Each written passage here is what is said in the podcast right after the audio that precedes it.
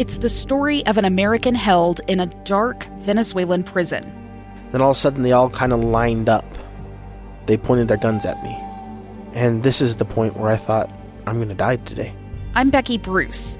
I spent a year working on Hope in Darkness, which now has more than 2 million downloads. Find it on kslpodcast.com or wherever you listen to podcasts. Let's Get Moving with Maria. Inspiration to spend a few minutes each day to get moving on the small things that can make a big difference in your life. Thank you for joining us today for Let's Get Moving. Today we are talking about making happy memories. And with me is Dr. Liz Hale. She is a marriage and family therapist here in Salt Lake City.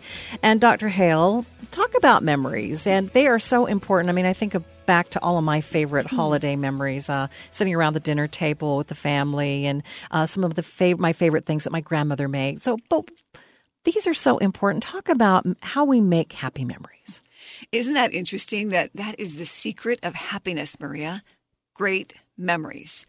Memories, they shape who we are. They shape our identity. They shape our behavior, and they shape our hopes and dreams for the future. There was a very sweet book out by Mike Wyking. It's called The Art of Making Memories. And it was all about his research. 1,000 people across the globe were asked one question. Please describe one of your happy memories. These responses came from 75 different countries, right? From Belgium, Brazil, to Norway and Nepal. And even though they came from these different corners of the planet and different generations, different genders, from people who were sad to people who were high on life, what was surprising was to see how many common denominators there were across so many different cultures, even different nationalities. We are first and foremost human. When the researchers took a look at the happy memories, these patterns started to emerge in the stories. People remembered experiences that were novel, meaningful, emotional, and engaged the senses. Novel, meaningful, emotional, and engaged all these senses. Memories don't have to be random or coincidental, and there's a lot we can do to influence what we remember. We can become memory architects, creating happy, life-defining moments we'll want to look back on. And that's so key, especially as we look at these opportunities of getting together, making them memorable. So give us some tips. Give us some ideas of how to best go about this. You know, I love one of the tips in this lovely little research, and that's take a 10 years time test. So whenever you find yourself choosing between various activities or, let's say, travel opportunities, stop and ask yourself, okay, now, which adventure am I more likely to remember in 10 years? So occasionally, let's say planning your day off, make sure you put the options through this 10 years time test. What am I more apt to remember a decade from now? And if you do something that scares you, Maria, even better. Really? Oh, yeah. Try something new that you're afraid of, because this emotional highlighter pen helps solidify memories. Okay. I'm going to think more about that. I don't usually often pick the scary thing. We don't, do we? No. And yet that really, think about it, that's another sense, right, that's engaged. Another idea is to curate the Happy 100. How many of us have thousands of photos on our devices, right? Oh. And then thousands of photos, period. We never scroll through. So once a year, gather your family and your friends and curate the 100 happiest moments and print them. Put them in a photo album. Remember photo albums? Yeah, I have a few of those. You do. Memory is like a muscle, so use it. Retell stories. Ask loved ones, do you remember when we, and then fill in the blanks. So scribe, photograph, record, and collect. One of my clients lost her husband recently, and they have these 3 beautiful adopted sons, all small still, and each with special needs. Through this tremendous loss, she's taught many of us about the importance of capturing tender moments, even on date night. So each time she and her husband would go on a date night, she would capture it, right, in a photo, and she'd put it on Instagram or Facebook. Now she and her boys have a treasure trove of memories. Isn't that so sweet? I do love that. And so it's really made me even do that, capturing the moment. Kids do love looking back, too. And we family vacations or holiday parties. Right? Can you imagine you and I right now at a tragic loss of a spouse, and some of our listeners have lost a spouse, and how tender those memories are in a photograph. So it really makes me think like, oh, we've got to get our camera out. Let's do something.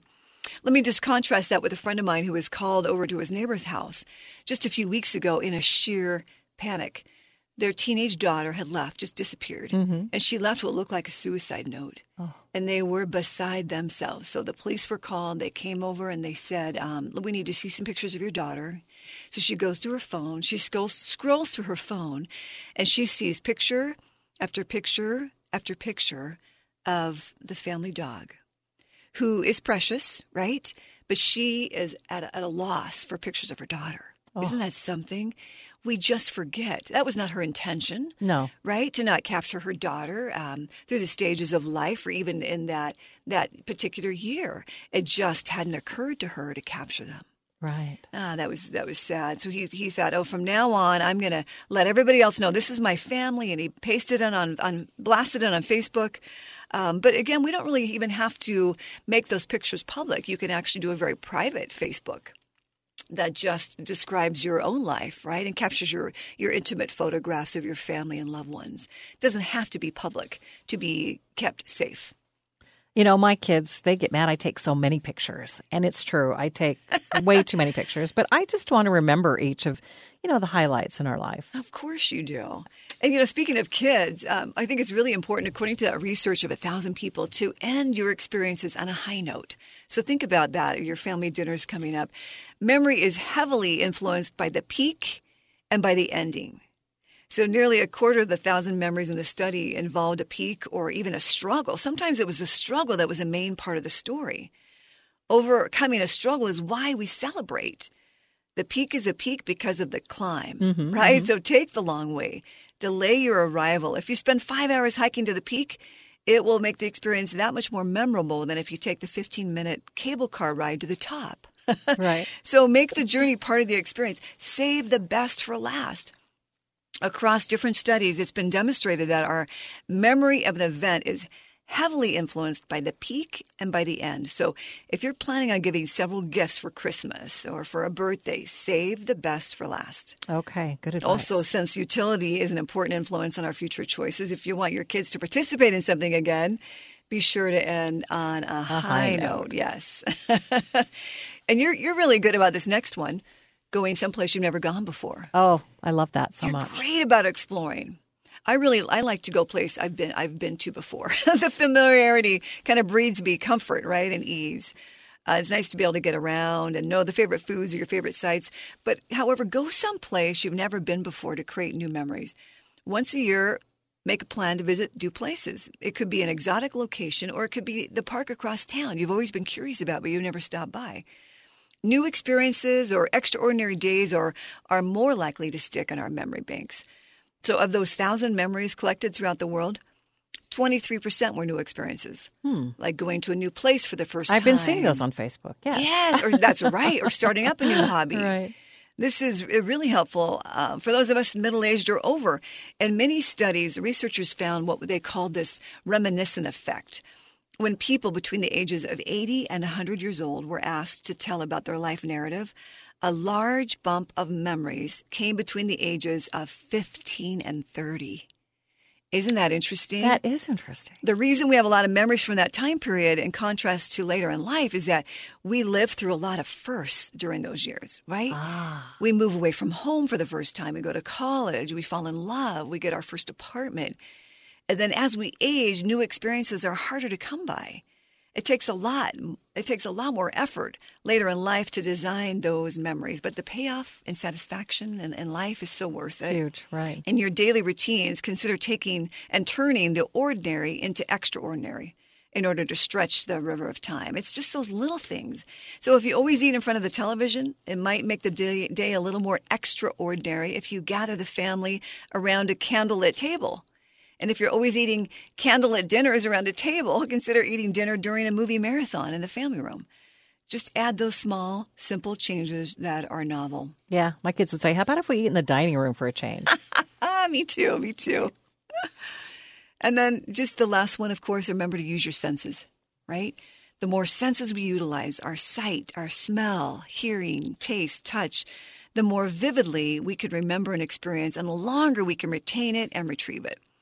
So the next time you're happy and you want to capture the moment, notice every sense that you're feeling. Is there a unique sound or a scent in the air?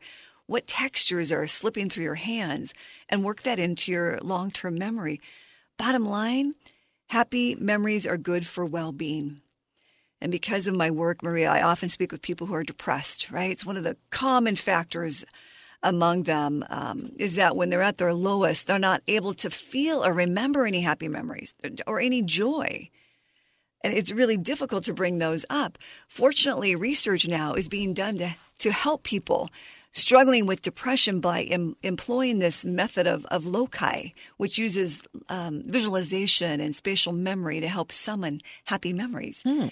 So therapists can help clients flesh out memories to make these memories more vivid and richer with sensory details, colors, and sounds, placing the memories in familiar homes and locations. Being able to retrieve happy memories is a really, I think, a mark of progress. And today, nostalgia is considered a useful psychological mechanism, which counteracts loneliness and anxiety, making people feel happier. So again, bottom line, take ownership of your memories. Don't allow the bad memories to take over your thoughts. We must have the good with the bad, right? When it comes to strolling down memory lane, just own all of them. They're part of your rich storyline that have made you who you are today. Also, it also sounds like you're saying, hey, if we live better in the present, notice what's going on in the present. Yes. We're going to remember it better and we're going to have more happy memories. That's right. Bring more to them. What's the key to happiness? Happy memories. Happy memories. You got it. Thank you, Dr. Liz. My pleasure.